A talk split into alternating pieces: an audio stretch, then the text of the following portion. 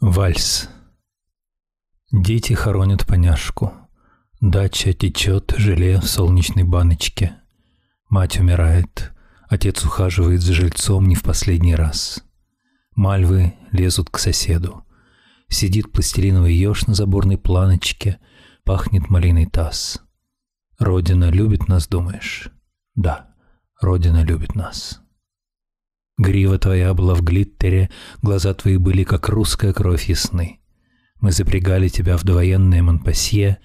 Война не кончалась в этой стране.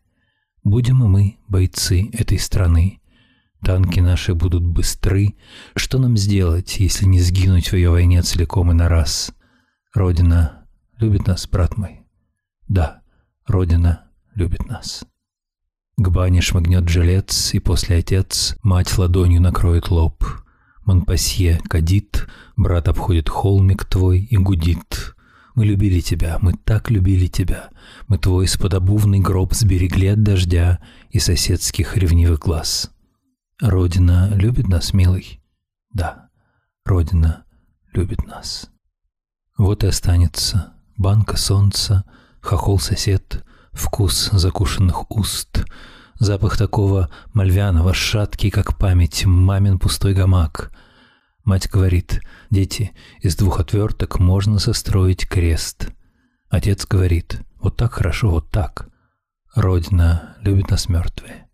Да, Родина любит нас. Так. Кеннет Голдсмит, я люблю тебя. Американский художник и поэт Кеннет Голдсмит хочет распечатать весь интернет. Ссылка. Я люблю тебя, Кеннет Голдсмит, ты знаешь? Приезжай поскорей. Я проведу тебя от самого дома через всю Москву, а потом будем лежать на полу, обнявшись, смотреть в окно. Американский поэт и художник Кеннет Голдсмит арендовал пятьсот квадратных метров пространства в Мехико, чтобы разместить распечатанные материалы всего интернета. Американский поэт Кеннет Голдсмит, Kenneth Goldsmith, подвергся критике в интернете после прочтения им отчета о вскрытии чернокожего подростка Майкла Брауна в стихотворной форме. «Я воспользуюсь онлайн-переводчиком, чтобы ты меня точно понял. Мы все в России так делаем, когда хотим, чтобы нас поняли. Мы все так делаем, когда признаемся в любви». Kenneth Goldsmith, I love you. American artist and poet Kenneth Goldsmith wants the entire web link. I love you, Kenneth Goldsmith. You know. Come as quickly as possible. I will guide you from the house through the whole of Moscow, and then we'll lie down on the floor, arms around each other, looking out the window. American poet and artist Kenneth Goldsmith rented five hundred square meters of space in Mexico City to accommodate printed materials all over the internet. American poet Kenneth Goldsmith, Kenneth Goldsmith was criticized on the internet after reading the report on the autopsy of the black teenager Michael Brown in verse. I'll use an online translator to you. I understand exactly. We are all in Russian, so we do when we want to understand. We all do when we recognize in love. Из детства. Я маленький, горло в ангине, за окнами падает снег, и папа поет мне, как ныне сбирается вещий Олег. Я слушаю песню и плачу, рыдание в подушке душу, и слезы постыдные прячу, и дальше, и дальше прошу. Осеннюю мухой квартира дремотно жужжит за стеной, и плачу над бренностью мира. Я маленький, глупый, больной. Пригласил ее в гости. Сказал: потанцуем под патефон. Сам дверь на замок. Она к двери, там замок. Хотела кричать, обвиняла его в подлости. Было слышно мычанье и стон. Потом завели патефон. Ворон. Черный ворон, черный дьявол, мистицизму научась, прилетел на белый мрамор в час полночный, черный час. Я спросил его: удастся мне в ближайшие года где-нибудь найти богатство? Он ответил: никогда. Я сказал: в богатстве мнимом сгинет лет моих орда. все же буду я любимым?» Он ответил: «Никогда». Я сказал: «Невзгоды часты, неудачник я всегда, но друзья добьются счастья?» Он ответил: «Никогда». И на все мои вопросы, где возможный нет и да, отвечал вещатель грозный, безутешным: «Никогда». Я спросил: «Какие в Чили существуют города?» Он ответил: «Никогда». И его разоблачили. Но спесь не в том, чтоб спеть про степь да степь кругом и дальше, а чтобы молвить: «Передай же поклон», распластывая песть в ладонь, сводимый конь закинет голову на гриву, и полнолуние к приливу ковыльному прильнет. Не тронь крыла души щегла, взлетающий, взлетающего наружу из глухого чрева, туда, где дальняя легла дороженька до рокового в поле перепутья, чтобы самой ли спотыкнуться, коню ли подшибить крыло. В небольшом городке на поганой реке жил Степанов Василий Кузьмич. Плавал он на реке в расписном челноке, и стрелял он некрупную дичь. Он, увидев девчонку, сплетал ей венок и катал в челноке расписном, а в субботние дни направлял он челнок в близлежащий продмаг за вином. Не любил он людской суеты кутерьмы, не любил задушевных бесед, но всегда был готов дать соседу взаймы, если снова в запое сосед. Сколько лет ему было? Никто не вел счет, но, однако, твердят старики, он здесь плавал тогда, когда можно еще было сделать глоток из реки.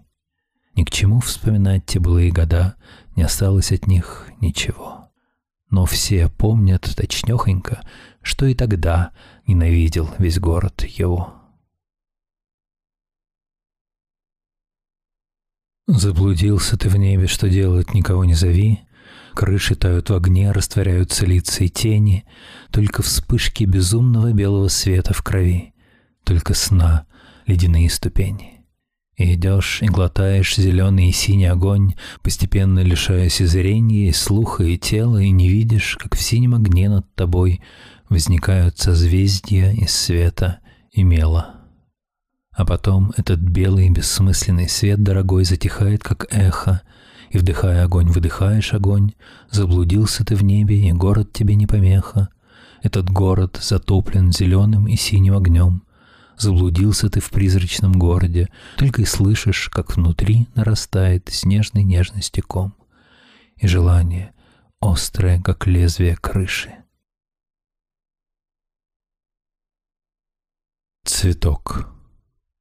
Цветок засохший, безуханный, забытый в книге, вижу я. И вот уже мечтою странной душа наполнилась моя. Где цвел, когда, какой весною, и долго ль цвел, и сорван кем? Чужой, знакомый ли рукою, и положен сюда зачем? На память нежного ль свиданья, или разлуки роковой, или одинокого гулянья в тиши полей, в тени лесной? И жив ли тот, и та жива ли, и нынче где их уголок, или уже они увяли, как сей неведомый цветок? Разлинованный, как география, катится шар, умозрительный, как математика, тянется день. Положи человека в его бессловесный футляр, словно сломанной скрипки печали звучать ему лень. Ему лень отвечать на скрипучий смычок горизонт, ему лень откликаться кузнечику в шаткой траве, ему лень горевать о себе, как о виде на зон, ему лень вспоминать, кто кричал в предыдущей главе. Положи человека в его бессловесный футляр, на нейтральных полях белизны позабудь между строк, пусть толпится над ним тишина в голубых тополях, пусть молчат долгогривые ивы на грани миров. Долговязые вязы пусть смотрят меж пальцев без век, как закончится вечность над самой его головой. Бессловесной купели пусть дышит и спит человек. Пусть он будет спокоен, как мертвый, но только живой. Пророк. С тех пор, как вечный судья мне дал в сведении пророка, в очах людей читаю я страницы злобы и порока. Провозглашать я стал любви и правды чистые ученья. В меня все ближние мои бросали бешено каменья. Посыпал пеплом я главу, из городов бежал я нищий, и вот в пустыне я живу, как птицы, даром Божьей пищи. Завет предвечного храня, мне тварь покорна там земная, и звезды слушают меня, лучами радостно играя. Когда же через шумный град я пробираюсь торопливо, то старцы детям говорят с улыбкою самолюбивой: «Смотрите, вот пример для вас. Он горд был, не ужился с нами. Глупец, хотел верить нас, что Бог гласит его устами. Смотрите ж, дети, на него, как он угрюм и худ и бледен. Смотрите, как он наг и беден, как презирают все его».